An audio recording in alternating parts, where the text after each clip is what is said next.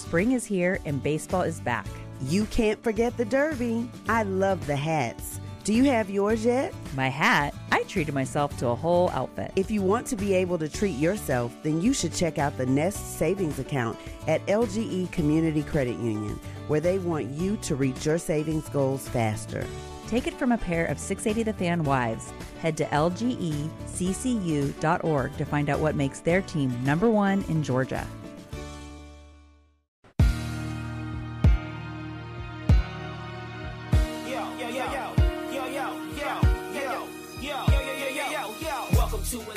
All right, everybody, welcome to this week's edition of Welcome to Matlanta. I would be Matt or Matlanta. I didn't give myself the nickname, I earned the nickname. Let's not waste any time. Let's get to this week's edition of Welcome to Matlanta. He is a Hall of Famer and a former Falcon who, frankly, had the biggest moment in Falcons franchise history, kicking the then Dirty Birds into the Super Bowl. He talks about that, along with an interesting upbringing that brought him to the United States and an interesting career that spanned oh, almost three decades. Here's Morten Andersen. So, Mort, let's start as the uh, Ute that was Morten Andersen, the uh, the kid playing sports, or just what was everyday life for Morten Andersen growing up in Denmark? Full of sports, full of uh, soccer balls, handballs, gymnastics, uh, anything I could do uh, in sports uh, with a ball, I was I was doing it, and so being being in a small country the size of Maryland with about five and a half million people, the most popular sport was uh, was soccer and then handball, which is an Olympic sport. I don't know if you're familiar with it, but it's uh, it's it's a pretty cool physical sport too. So, what kind of athlete were you, top to bottom? Uh, I was I was good. I was above average. I was a big kid uh, when I was you know young. I was one of the bigger kids. So I would play striker they would use me a lot on corner kicks because I could jump higher than anybody else uh, because I had been training in, in gymnastics and in vaulting and tumbling. So I had explosive power that I think some of the other kids hadn't developed yet. So I, I was probably a little bit ahead of the curve, I would say.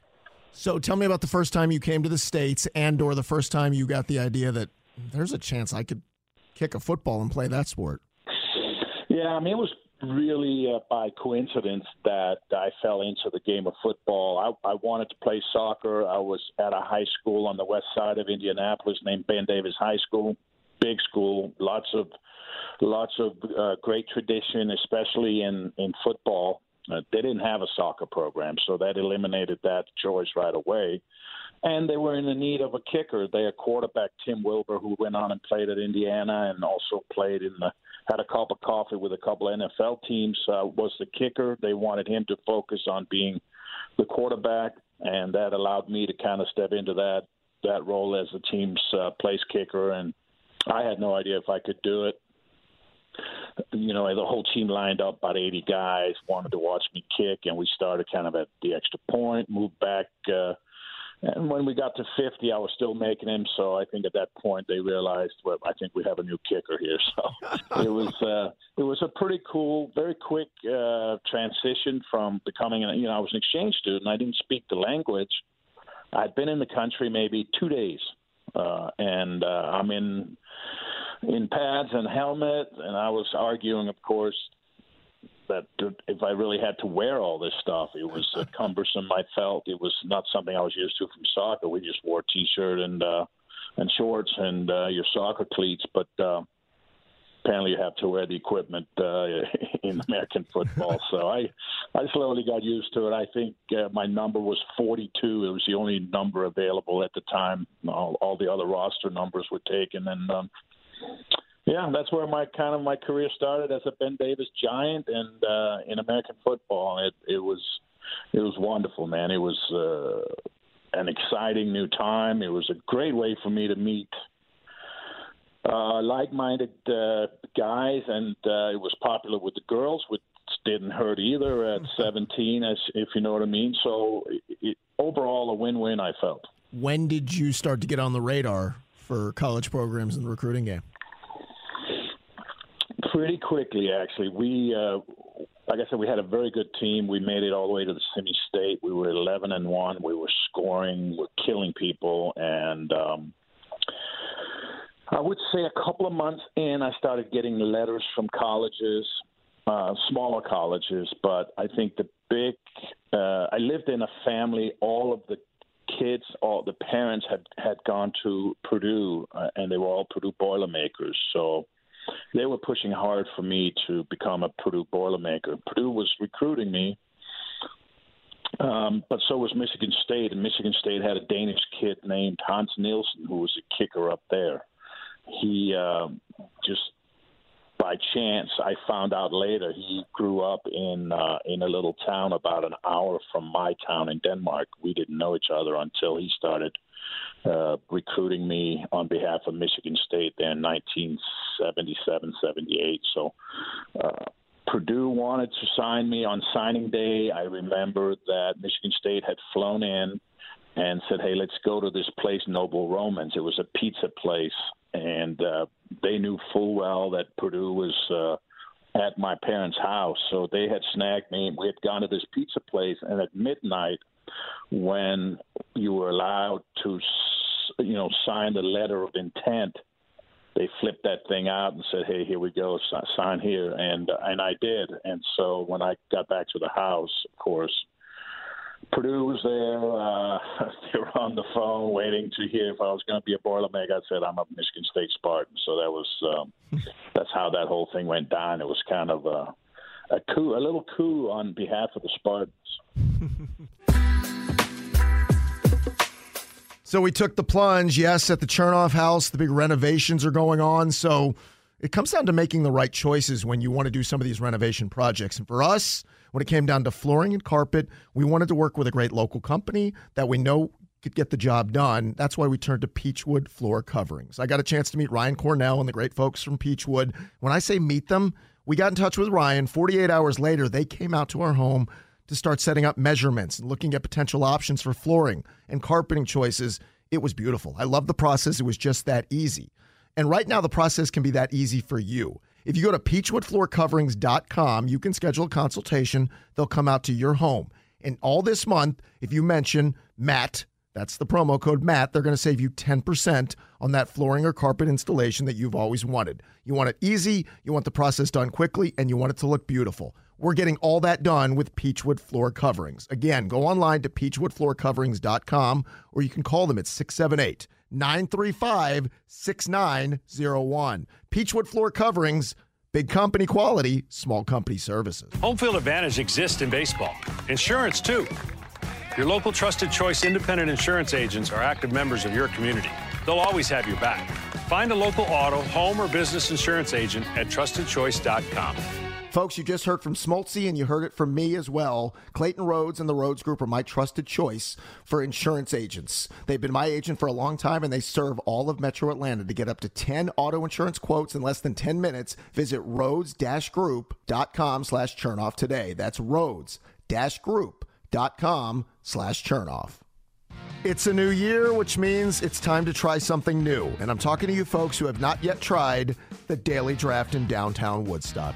I hope you'll go see my friend Sean Daly. That's, get it, the Daily Draft. This is the ultimate sports bar experience.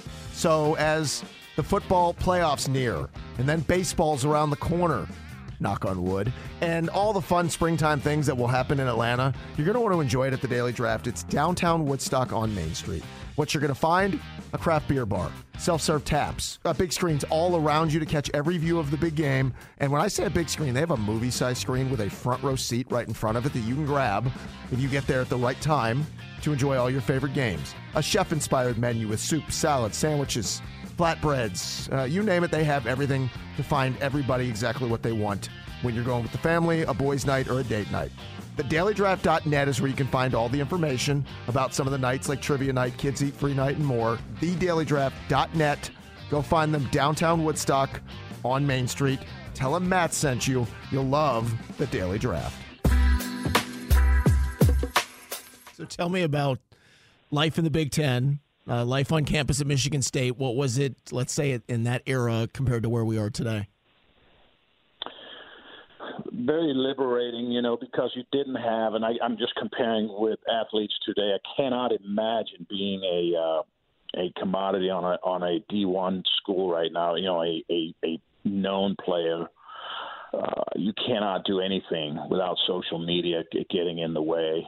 You know, I grew up in an era before the cell phone, before the internet, and so if I told you, "Hey, Matt, I'm going to meet you at the at the bell tower at noon," and I was there at noon and you weren't there, well, something something happened to Matt. He couldn't make it. Okay, so you go on your, with your business. Now it's instantaneous, and uh, you know everybody uh, thinks they're uh, a celebrity because they tweet out something. And I mean, it's just a crazy world. So for me, very liberating college experience, formative years. Loved it. It was uh, it was still kind of an innocent era uh, you know, a lot of experimentations on many levels, but at the end of the day, uh, uh, uh, four years of just uh, being a student athlete uh, with the good, the bad, and the ugly, but much, much more, you know, good than than bad and ugly. And you know, your word meant something. I'm not saying that's not the case today, but you know, you there was just a level of trust. There wasn't this suspicion of, uh, I wonder what the motives are over here because of what technology now allows everyone to do uh, too quickly without thinking about repercussions. I think that's the danger we have. But today is um, people really have to think when they put out tweets, when they go on Instagram, when they go on Facebook, Snapchat, whatever whatever platforms you use. Think about how that's you know the bullying, not only the the cyberbullying, but also how does it affect uh, who you represent, whether it's your school, your family, your legacy, yourself, uh, and and uh, and think about that before you just uh, put out hurtful tweets or words um, that can can damage not only you but the people that you represent. So I think that's that's the lesson we have to constantly be aware of uh, today. Yeah, agree 100%. Uh, before we talk about the next level, how was Morten Andersen, the student, how were your grades? I was uh, All American, academic All American. I was a 325 double major in German communications. I had a minor in French and marketing. Wow. Uh, so I was busy. I was taking a full full load uh, the whole time. Now, uh, I never went to summer school either. Uh, I did go back after my rookie year with the Saints, and I had 12 credits left on my double major. And so I went back and enrolled at Michigan State. My, um, you know, for for one term in my fifth year to, to finish and to graduate. I I will say it was the hardest thing I ever had to do because I had a little bit of money. I'd been out for uh, a year um, and kind of gotten the taste of being a pro ball player, and uh, so I'm starting to think, well, my mother and father always, always, always told me to finish what you started. So that kind of stuck in my mind. I said I have to, uh, as distasteful as as it is right now, because I'm I'm I'm having a lot of fun. I got to go back and get my diploma, and it, was the one thing that I'll never regret doing. It was uh, it was definitely uh, worth going back for. Well, you mentioned the uh, the professional career, how it began. So, am I right about this? You were taken in the fourth round, which you know, we don't yeah, see. Yeah, without mm-hmm. the, the exception of a Janikowski and a few others that get you know mm-hmm. drafted high. Did you have an idea that the Saints were interested, that they were going to take you that high, and what was draft day like for you? No, I had had no communication with the Saints. I've had I had a lot with the Dallas Cowboys. Um, they had, and and of course, I know now why. Gil Brandt was a master and a pioneer in how he rated players, how he communicated with prospects. He was on the cutting edge with the Cowboys, Tex Schramm, Landry, and and Gil Brandt. Um, so lots of communication actually was at Texas Stadium my senior year. The Dallas Cowboys flew me down there. I remember being in the old Texas Stadium with a bunch of uh, not only Dallas cheerleaders, uh, Cowboys cheerleaders there. They're, I mean, iconic. So it kind of blew my mind that I, here I am, a little guy from a fishing village in western Denmark. I'm I'm standing in Texas Stadium, uh, looking at the the Dallas Cowboys cheerleaders. It was just one of those indelible marks, uh, and and not for any weird reasons, just for the fact that I had seen him on television and I followed the Cowboys because they were the ones that were communicating with me. So I, I was, in my mind, I was going to be a Dallas Cowboy. Um, little did I know that that was really just more posturing and gathering information on the part of Gil Brandt. I had conversations with him about this uh, at the Hall of Fame when he, he just got inducted this year. So, uh, but he was so far ahead of everybody else and how you uh, how you evaluated players and how you you got to them, and so no no uh, communication with the Saints at all. I I remember on draft day, um, we had a. Uh, I lived in a what I can best describe as a uh, an animal house. it was a house with six guys, very different guys. Uh, a couple of jocks, a photographer, a uh, yeah.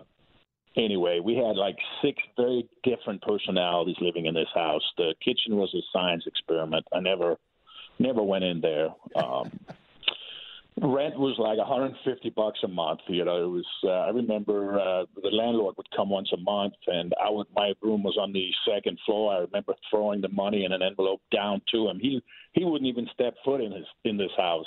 He was at the front door, and everybody would throw their rent money down to him, and he would collect it and leave as quickly as he could. So. Anyway, in this house on draft day, we decided we were going to have a party, a draft party, because this was in the days, the infant days of ESPN and Chris Berman doing the draft. Um, so it is not, you know, of course, wasn't close to what it is today with this big production and and uh, circus that they move all over the uh, all over the United States. But nevertheless, we had a little TV on. We had a keg of beer. I had local media there, and we started, you know, around uh, whenever draft uh, started. Uh, this was an all-day deal back then they had more rounds. They had more than I think seven rounds. They had like twelve rounds, so it was a, it was a longer period of of waiting. And I we had waited the whole day. The the keg was floating. The um, the on air guy that was supposed to go on at five for live shots passed out on the couch. so we had to wake him up because I actually got drafted right around uh, five o'clock. Uh, a guy named Jack Cherry, who was Bum Phillips's assistant got on the phone and said Bum Phillips wants to talk to you. I didn't I didn't know who Bum Phillips was, and at this point I had about eight eight uh, cups of beer in my belly, so I was feeling no pain. And uh, anyway, the phone the phone did the phone call came from Bum, and he's the first thing he said to me was, "Son, do you like Budweiser and country music?" I was like, "Yes, sir." and knowing full well I preferred, you know, a, a little jazz and a little Merlot, you know, a little cab, but whatever, it didn't matter. Uh, I was. He goes, "Come on down. You, we just drafted you," and so third third pick in the fourth round was uh, was where I went to, and uh, I had to look at a map and say, "Where, where the where the hell's New Orleans? you know, where am I going?" Uh, I had I knew very little about the city other than uh, the jazz and the, the music and uh, and uh, that it was going to be hot. I, that I knew. Do you remember but, uh, what the uh, what the signing bonus in the year one salary was? Yeah, I do. I do. We can. I don't care. I mean, it was uh, a signing bonus of forty two thousand five hundred. My salary was forty grand. Of course, I saw very little of it because we had a strike in 1982. So, you know, no play, no pay. Um, so that that really was uh, but I had enough money that I bought a Toyota Supra, and that that car I drove back to Michigan State after the season to finish my uh, finish my degree. You were living large at that time. Uh, you mentioned the 1982 season, which I want to talk to you about your playing days in a minute. But how tough was it getting acclimated to New Orleans, or how overwhelming? Because that city can eat up just somebody working a nine to five job, let alone an athlete with some money and fame. Well, I first of all, I had no money and I had no fame, uh, so you know my starting point was really raw and very basic. Uh, there were a lot of doubters there because of the experiment with Russell Erxleben, uh, who was a first round pick by the Saints, kicker punter, that had gone terribly wrong, and now Russell was just punting the ball, and that's the reason they had a guy named Benny Ricardo Benny didn't have the leg strength, and that's why they they drafted me. I, I believe because I could hit the long balls and and so forth. Kickoffs was important back then because you were kicking off from you know 35 yard line, and then shortly after that 30 yard line. So you needed good kickoffs. Um, not today where you know it's it's a non play. So once uh, once I got to the city, I just had an absolutely disastrous preseason. I think I was three for twelve. I couldn't hit the side of a barn. It was just bad. And uh, you know, people were saying, "Well, here we go again, another bust at the kicking position." So um, I got into the very first opening. We're playing the St. Louis Cardinals uh, in opening opening game at home in the Superdome. We lose the toss, so I kick off. I kick it about seven yards deep in the end zone. The guy uh, takes a knee. One of the guys, number 40, Randy Love, for the St. Louis Cardinals, has no idea that the ball was down in the end zone. So he's running kind of as an upfront blogger. He's coming right towards me and uh, fight or flight takes place in my head right away. I start running the other way, uh, self preservation. Um, and as I turn on the astroturf, I I snap my ankle and tear ligaments in my right ankle. So basically, what I say is, uh, you know, it was it was one kick and lots of love, and that was the end of my that was the end of my season pretty much because two weeks later the player strike came and uh, and we're done for eight ten weeks or something like that. So I I literally had an opening kickoff my rookie year, and then once the strike was over, I think I ended up playing. I got healthy again, but I ended up playing maybe five games. It was a very shortened season, so so it was a very ominous start, very uh, very humbling start, and uh, to say that my my position on the team was secure would be. Uh, uh, just a, a fat lie for sure. So I, I I had much to prove the following year, and um, and I did. That's really was my coming out coming out party, if you will. Let's talk about the Saints during those days, right? I mean, right now you're you're looking at the back end of a Drew Brees career where I mean, the Saints have been relevant almost every year, but it was a very different day and age back in the, mm-hmm. frankly, for most of the for their existence, but 70s, 80s, into the 90s. Tell the, the mm-hmm. listeners what that was like for the uh, for the Saints year in and year out. Yeah, it was run. You know, running back's going to run left. It's going to run right. He's going to run up the middle. We're going to punt. That was initially what kind of was the idea. We we built the team. Bum built the team around a, a very good a good run game. You, Earl, Earl Campbell came in from Houston. Uh, a very good defense. Uh, it was pretty conservative. The forward pass was was in there, but it really was an afterthought. It was an afterthought in the league at the time. It was not a passing league. It was it, it was a where we used the tight end, we used the fullback, and you ran the ball. Uh, that has, of course, changed dramatically. Now it's a passing, it's a QB league. It's a it's a passing league. It's fast. It's speed. So my role became very important because we would possess the football and we would kind of matriculate down the field and we would stall usually in the red zone or outside the red zone and I would come in and and we would just three point uh, people to death especially uh, when Jim Mora came after Bum in 1985 and we were able to assemble uh, the Dome Patrol with uh, Rickey Jackson, Pat Swilling, Vaughn Johnson, and Sam Mills. These were four linebackers that we built our defense, our team around. Uh, there were anchors. We had Jim Wilks and Frank Warren in there too, and we just we had a good offensive line. Bobby Hebert was our quarterback, so we were, you know. And this was after I after I played with Kenny Stabler for a couple of years. So I mean, I, you know, Archie Manning, I was his teammate for for a little bit until he got uh, traded to Houston. So I, I go back some some time, and um, but our teams were you know very conservative, great defense, lots of field goals, and uh, and playing uh, position ball where you know uh, let, let's let's make them go 80, 90 yards every time because we felt we could win. We felt we could uh, if they have to go the long way, we can stop them they'll punt. We'll go the short distance, kick 50-yard field goals, and we might win nine to three. It's not very sexy, but we win the game, and that's what we did in the 80s, uh, in, in especially in the latter part of the 80s, early 90s. Uh, we we won more games in five years than anybody in the league, I believe. So we didn't get it done in the playoffs, but we won a ton of games. Yeah, the, the end of the 80s, you said th- those Dome Patrol teams. I mean, that defense was oh. unbelievable. The offense was always, you thought, boy, it had a personnel and it would get there, and it never did. And you mentioned the postseason. Uh, more yeah, how how Tell me to this day is that is that one of the biggest like professional regrets that those teams never got to a Super Bowl or never achieved that level? Absolutely. We we had the players to um, to go and to win in the Super Bowl. We just were so tired, you know. And I I'm not going to blame Jim Mora, but but we practiced very very hard all the time throughout, and it's a long season. And when we got, we were just done. We were tired, and uh, back then there were no rules about how many full pad practices you could have and two a days in a row.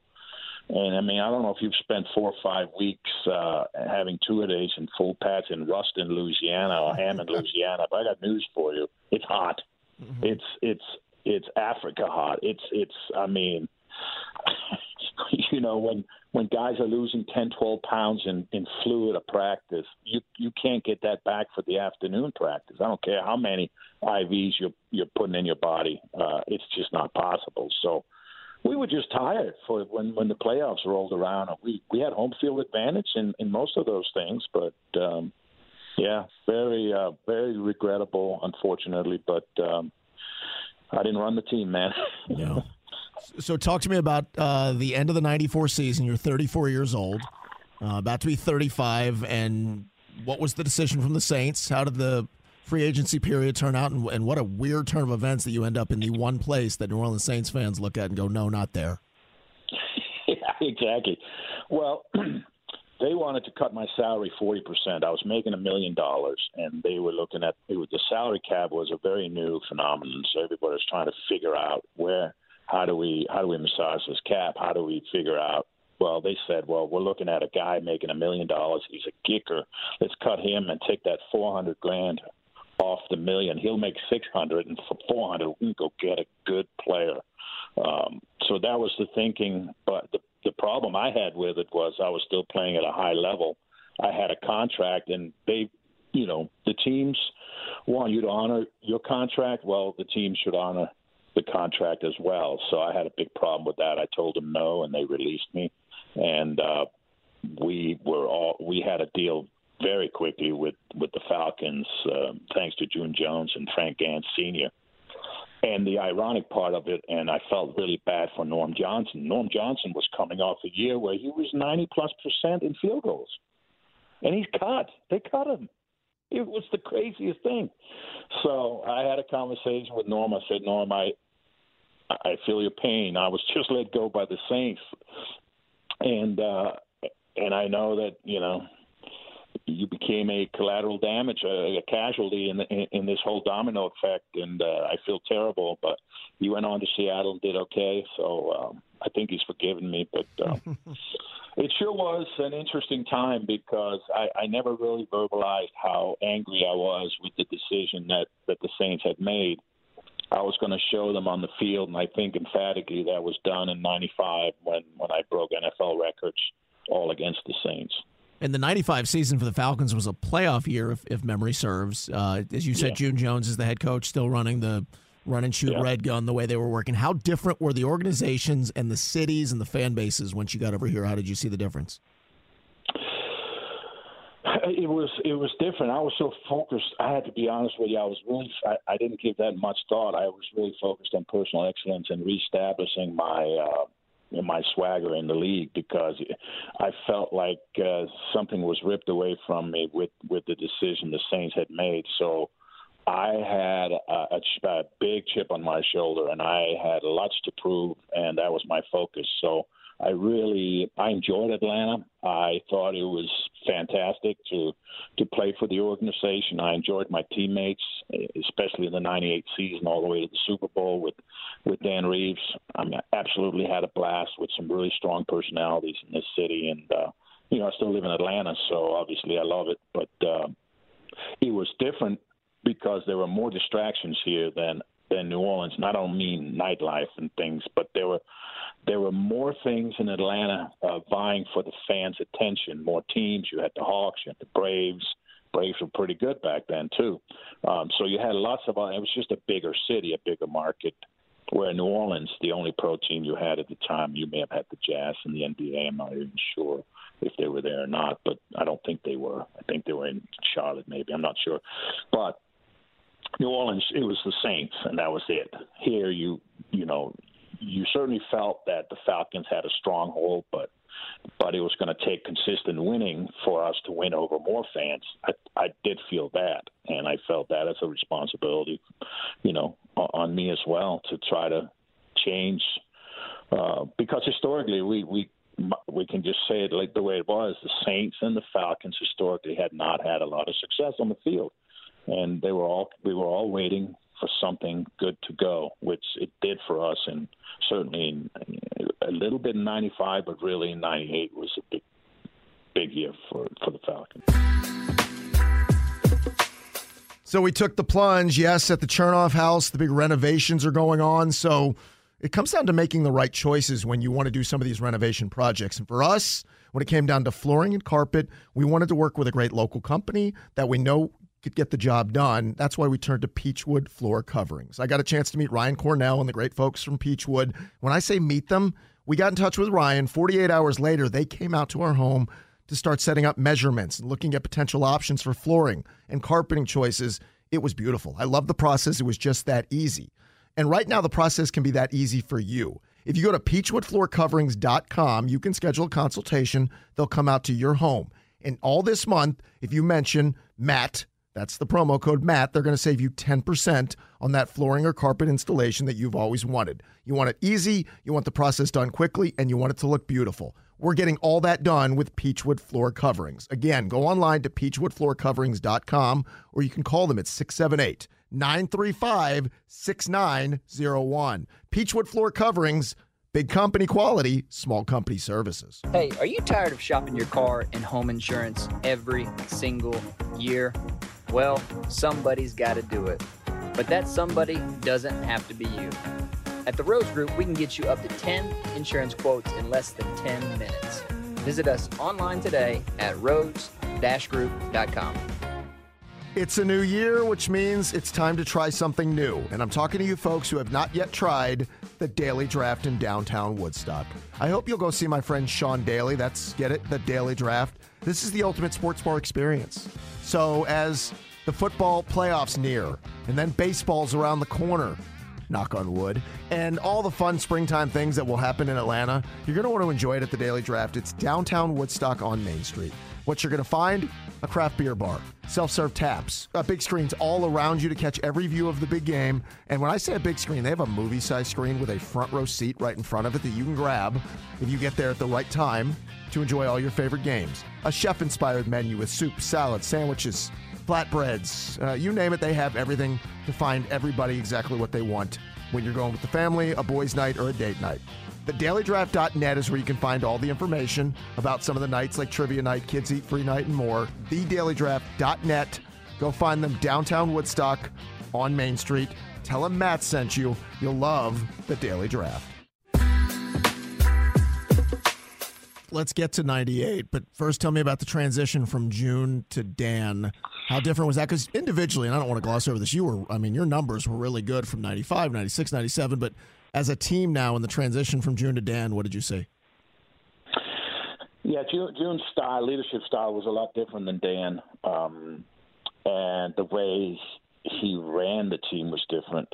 Um, I would say Dan tightened tightened the ship down a little bit. It was not on. It was not unsimilar or dissimilar to what Mora was doing after Bum in New Orleans, where we have to make some changes. And I, you know, June had his success, but there was a lot of, you know, there there were a few loose cannons. I felt, and and and some tightening down needed to be done. Um, but that wasn't June's fault. It was just guys took advantage and it didn't need to be like that. But guys did take advantage of some of the freedom that that he gave the players, and uh, I didn't like that, and I think it cost us on the field too.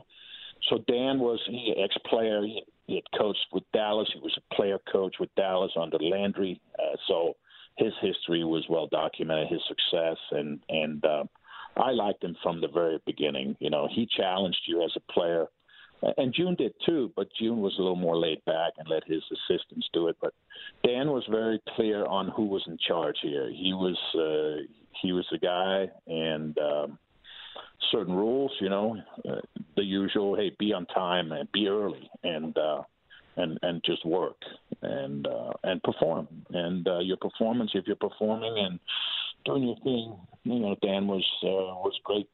Uh, he gave you everything you needed, and um, and he um, he supported you. He never uh, never felt Dan would uh, backstab you in the in the press.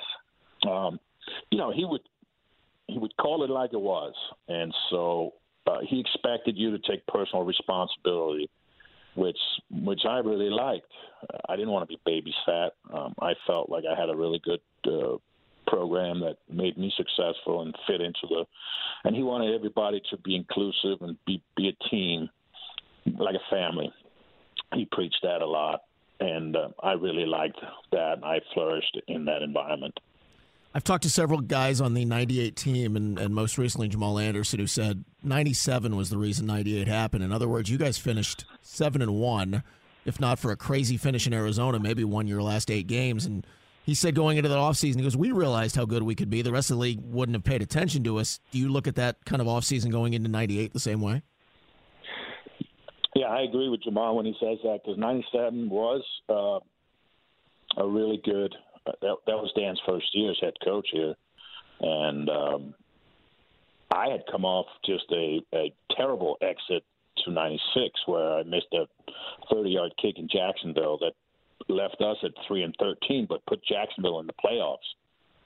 So that you talk about a uh, a kick that everybody still remembers. That was that 30 yarder where I slipped and pushed it wide left. So I had much to prove with this new coach uh, again, and that's just uh, you know it's a testament that every year you got to really uh, you got to bring your best. And uh, I, I loved it, but I think '97 was definitely a, uh, a year where we saw big changes. We saw it in the way we played and, and the way Dan ran it, and, and the results started coming at the tail, you know, the second half of 97, you really started seeing, wow, we got something, we got a pretty good nucleus of guys here uh, that can, uh, playmakers, and uh, we stay healthy. We, we can do something pretty unique. I would say 14 and 2 is, is pretty unique.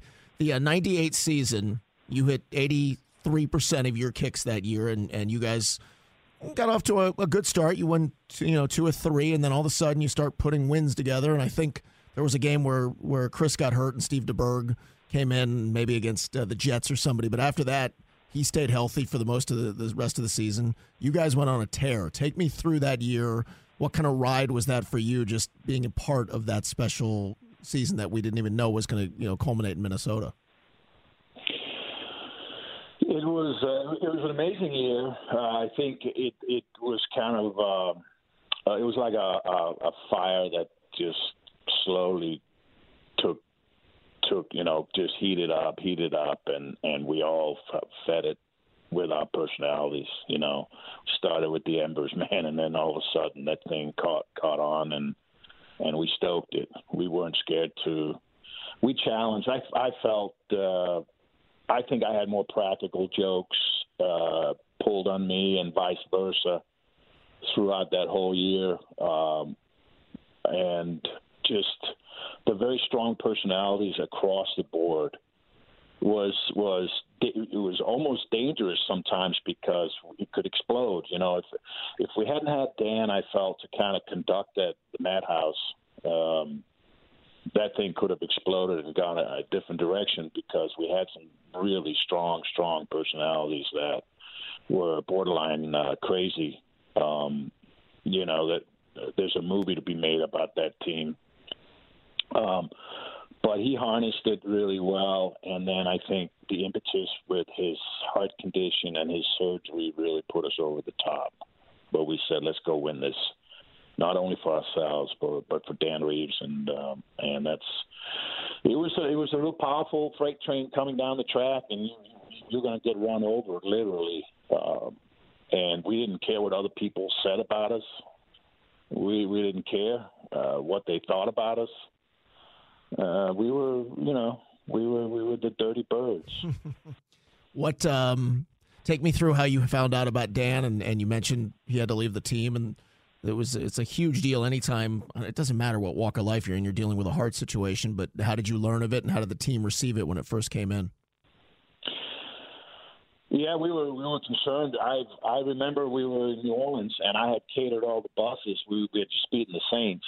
And uh i had catered all this new orleans seafood and, and italian food uh you know and had it put out so when guys coaches were boarding the buses they could they could make because everybody's starving after games, and usually you just don't get anything good to eat. So I I was going to make sure we ate well after the Saints game because I had I had plenty of contacts in the restaurant business in New Orleans. So we were eating really well, and I remember Dan sitting on the t- on the first bus, and he kind of gestured to me. I said, "This is that was odd." He goes, uh, "Mort, we got to go. We got to go." And there was a sense of urgency in his voice. I said, "Something's not right here." I, I don't know what it is, but something's not right. Well, he had had an episode on the sideline. I think he was having some symptoms, and and his doctor said, "We got to get you, uh, we got to get you home right away, and we got to get you tested." And it was the next morning. I mean, he went straight to the hospital when we landed. So the reason that there was no time to for lollygagging around the Superdome with with good catered food was, hey, we got to go. I'm I'm having issues. So we piled all the food as quickly as we could on those buses, and we were gone. So that's that's how I found out. Hmm. And I do remember, you know, Rich Brooks takes over as the interim, and, and you guys have a, again, the memory can play tricks, but a, a Sunday afternoon late start, I think, in Detroit, maybe. Yeah, uh, we're playing Detroit. Mm-hmm. Yeah, and then and, yep. and, then even the Rams, I think, after that. But how was the the mood without Dan? How much were you guys in contact and knowing what was going on? Uh, Rich was was great, you know, and Rich had had uh, experience at the highest level uh, before. I really liked Rich Brooks. I thought he was a great man, great coach, and uh, very confident he could listen. Uh, the team was rolling at this time, so you know, of course, we wanted Dan there uh, driving the car, but in his absence, we were perfectly fine with Rich Brooks, and uh, you know, we we thought of Dan. We were mindful that we were playing for him and praying for him, and we um, it was business as usual. Quite honestly, Matt, we didn't uh, we didn't miss a beat. Uh, maybe a little more emotional uh, about it when we won, and uh, but uh, you know at the end of the day, we we knew that this wasn't the end game. Dan was going to get well. He was coming back as soon as he could. There was no doubt about that, and we were just going to keep this train rolling. And you guys did that. You guys go into the playoffs against the hated 49ers. In this city, man, we got memories of the 49ers doing things to us. So when, when that draw came up, everybody went, oh boy. But you guys took care of that with a two point win. Then that week of Minnesota came up, Mort, and I'll just give you my memory because I want it from your perspective. I remember saying that's a 15 and 1 Minnesota team, and everybody neglected that you guys were 14 and 2. You guys were a double digit underdog going up there. And on the outside, everybody went, it's been a nice year. This is about as far as we'll go internally, I'm sure that certainly wasn't the, the, the message. How did you guys receive what was being said about you? Nobody thought we were going to win, including our fans. I, I really felt that.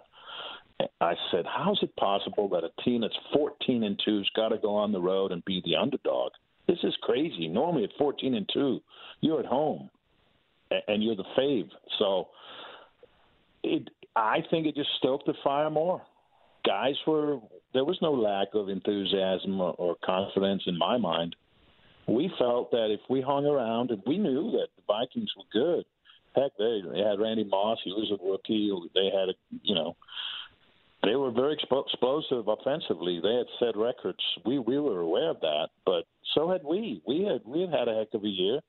I mean, one game. You know, we're 14 and two between the two teams, 29 wins and three losses, not not too shabby. It was going to be. We knew it was going to be a, a, a battle. We knew it was going to be a hell of a game, and if we stuck around and kept it close, we'd find a way in the end to win it. And that's exactly what happened. So before we get to your moment, uh, explain to the people listening the noise level in the Metrodome from right before Gary Anderson's about to kick what everybody thought was the punctuation kick to send him to the Super Bowl, and then the quiet when he missed. Yeah, the quiet when he missed, it was loud. Well, it was actually very quiet when he kicked because you know they they like to keep it quiet. Uh, it was when I came in in overtime and kicked, it got really loud. It was loud, and then it was deafening silence as the ball came through. I think we were we were all surprised because Gary was 35 for 35. It was one of the top kickers in the history of the game. There's no debating that. So I I didn't like our chances. I mean, it was a 38 yarder, 40 and in. He's pretty deadly. So uh, when he did pull the ball to slightly left, I said this is our day and because it kept the game at a touchdown, uh, and it gave us a chance to to put together a drive at the end of the fourth quarter where where Chris Chandler was brilliant and his throw to Terance Mathis on the a little uh, comeback route where Terance recognized that uh, Chris was scrambling and had to get in front of the safety, and Chris threw it the only place he could down low, and and Terance T. Matt went and got that ball, and and I had to come in and kick what what turned out to be a really important extra point. so, and I actually had to kick it twice because uh, the Vikings jumped off sides. That, that was more nerve wracking than anything. That's interesting. Yeah, uh, and then the overtime, which. I mean, I, I, can't even imagine being on the sideline, but as the fan watching every big throw the Vikings would put up top to Randy Moss or a, a deep shot to Cris Carter, you held your breath. But eventually, you guys put a drive together, and OJ Santiago had a big catch on the drive, and there were just a couple of big plays, and all of a sudden you come in. So, and I've asked you about this before, but I'm fascinated by it. Mentally, um, emotionally, how do you control yourself and the emotions and the mental part of preparing for that kick? Well, part of my pre pre game uh, ritual would be to I did a lot of visualization, what I call cognitive intervention. So the, that kick was made Saturday night in the hotel room. I would do a lot of visualizing, writing down notes, uh, putting together scenarios that might come up in a game. And one of those scenarios I had written Saturday night was a 38 yarder from the left hash in overtime uh, to win the game and I still have the notepad, still have that kick written in there, and that's exactly what happened. So I really felt very good about our chances at that point because I knew that it was uh, very realistic. We're going to have a high probability. We're going to have a good snap, a good hold, and, and I'm capable, more than capable, of making this kick. I've done it. I can do this in my sleep. I mean, 38 yards usually I'm close to 100% 40 yards and in. So I was not that worried. Now, I know my teammates, they weren't in control. They were on their knees holding hands. I get it. They're not driving the car at that point. I am. So I knew we were going to win. I knew we were going to go to the Super Bowl. I just didn't tell anybody. and when I when I went out there, it was loud. I, the, the the ground was shaking. It, it moved. I don't know how, but it was vibrating. And of course, when they called timeout, I was just there, standing on uh, and just getting my target line and my breathing regulated, and went to the ball, hit it solidly. As soon as I hit it, I knew it was going right down the middle. I started running, and uh, it got really quiet in there. But for a few Falcons fans up in the nosebleeds, they were going nuts. It was great. So when you kick it, you said because I, I, remember you start turning your back and running with your hands up. Does it mm-hmm. does it get sort of like blank in your mind at that point, or I mean, what's the emotion at that very moment before the podium comes out and the trophy comes out? What is that couple yeah. of moments like?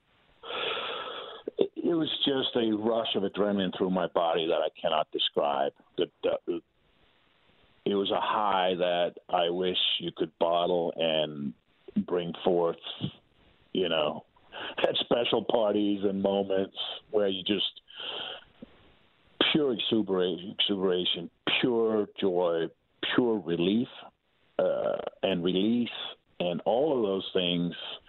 And but the most uh, just adrenaline, absolute uh, tremendous amount of adrenaline pumping through your body, and uh, you feel like you're invincible at that moment. And then when you see your teammates and their joy, you realize the moment uh, is is there, and that you did it, and you were part of it, and uh, and then it, it becomes a little bit blurry. It becomes you get this hot sensation through your body. You get um, it, it's just pure joy.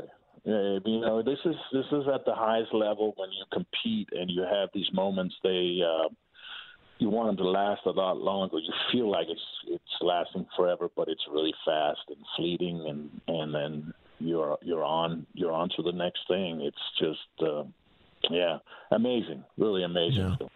Uh, Mort, we could talk for hours, but you end up kicking for the Falcons for a couple of more years, and you kicked for I think it was eight more years in the league to the age yeah. of forty-seven. Um, so let's talk about you know defying the odds and doing it to that age, and then what would follow is, I mean, the ultimate for any athlete is to get that call, or in this case, yeah. the knock on the door that you're going to the Hall of Fame. So take me through those years, and then the the, I mean, the ultimate respect for an athlete.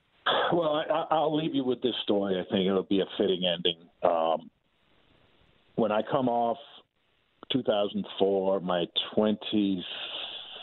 22nd year in the league, 23rd year in the league, I played for the Vikings of all teams in 2004. I had just been let go by Kansas City. I was also in New York for a year during two, 2000 and uh, during 9/11 and that whole uh, scenario, which was terrible. But coming off 2004, I'm 44 years old.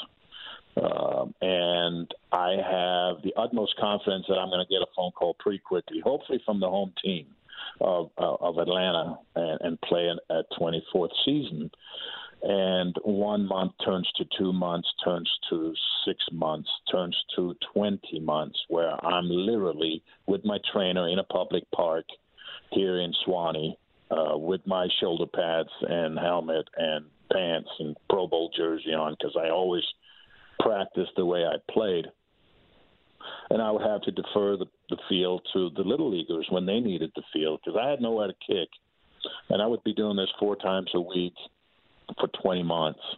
And the phone didn't ring. And um, I never did lose uh, hope that I would have an opportunity to finish the, my career on my terms.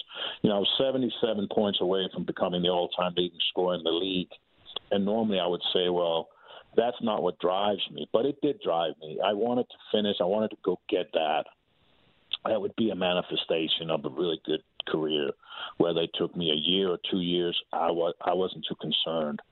Now there were people in my circle of friends and so forth that were starting to doubt whether my sanity was all if I was sane because anytime you do something for 20 months without seeing any results, uh, that could be uh, uh, that could be kind of uh, looked at as as stupidity, uh, and maybe it was. I, I prefer to call it stubbornness, the right kind of stubborn, because when that phone call did come and I had a tryout against you know what I call flat bellies, four guys half my age, and when that came and when I beat those guys out and and reclaimed my position on the Falcons I was 46 years old, Matt, and um, you know the the prize came in December when I I broke the scoring record. So it was absolutely worth the uh, the humility and, and and the grind in a public park for 20 months to get that done and to see it through. And so, just for for giggles, I played another year and added a few more points. Of course, Adam has broken that since, but I think without the 20 months in the public park, I'm not so sure I would be wearing a gold jacket today because I don't think I would have opportunity to go get the scoring record, and uh, and that was an important component at the time. You said wearing the gold jacket, Morten, and let's finish there. To have HOF in front of your name, can you put it into words? No, that one is really hard to grasp uh, because as as an individual player in the league, that is the highest individual honor you can get. That is the recognition that is forever. You're a bronze bust uh, the last forty thousand years, I'm told, in Canton, Ohio, and uh, it is a little bit surrealistic that I'm in there with the very best legends that the game has ever produced. So I am very uh, humbled by that. I don't take it lightly. I try to live a Hall of Fame life every day. I try to absolutely live by the values of the Hall and uh, of integrity and of uh, all those things that uh, that we try to do, and and to affect a positive change in the younger generation is really what I try to do as well. Well, I know your words are doing that a lot. Uh, let's mention bettingexpert.com. Some of the folks you're working with right now. Yeah, that's an exciting time for me because it's a Danish company out of Copenhagen called Better Collective. One of their U.S. affiliates is uh, bettingexpert.com, and uh, it empowers the iGamer to make smart decisions when they do uh, partake in that entertainment uh, of online betting, which I think should be legal everywhere. And now with the repeal of PASPA, uh, New Jersey, West Virginia states are starting to come online, and and it's it's almost like going to a movie. You know, sometimes the movie you really like the movie, sometimes the movie is not so good. It's I I, I look at sports and gambling and sports betting the same way sometimes, but but you should be empowered and you should be educated as to where where you can do it in a safe environment so that the power is not with these offshore bookies anymore. It's much more transparent, and I think with a company like Better Collective and with Betting Expert, uh, Betting Expert has all these tipsters, which is really fun. You can you can uh, lend your expertise, and you'll you'll actually get graded. You'll actually get uh, evaluated and rewarded if you give good tips to the iGamers, and uh, it should be fun. It should be safe, entertaining and uh, that's why I kind of represent uh, that side of it, the compliance and the empowerment of the iGamer. That's where we want to be. Mort, the uh, stories speak for themselves, my friend. Unbelievable. Can't thank you enough for spending time with us, and uh, nothing but uh, great things in the future. Thank you. Thanks, Matt. I appreciate it. Thanks, everybody, so much for taking the time to listen to this week's edition of Welcome to Matt Atlanta. Thanks to our producer, Matt Lear for his assistance with the program. He's the glue that keeps the operation running. We'll talk to you next week on Welcome to Atlanta. Welcome to Atlanta where the players play and we ride on them things like every day. Big beats hit streets, see gangsters roaming and parties don't stop till 8 in the morning. Welcome to Atlanta where the players play and we ride on them things like every day. Big beats hit streets, see gangsters roaming.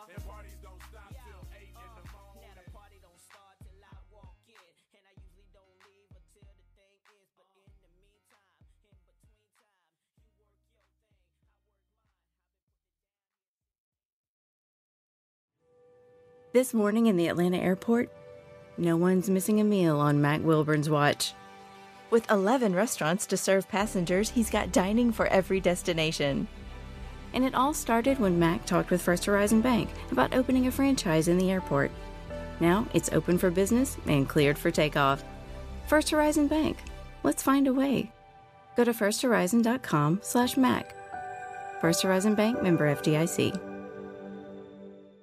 Support for Extra 1063 comes from Natural Body Spa and Skin Remedy, celebrating their 35th anniversary and offering gift cards in store and online. You can discover Mother's Day and anniversary presents online at Natural Body Spa and Skin Remedy at naturalbody.com. Hi, I'm Mark Beckham with Atlanta Ramjack. We specialize in only foundation repair. What is foundation repair? Foundations sink or settle. These issues need to be addressed. It only becomes more costly the longer you put it off. What is the biggest cause of foundation problem? Either poor construction, inferior site preparation, or weather. Drought causes cracks in your foundations. If you see any signs of foundation issues, please contact us at atlantaramjack.com.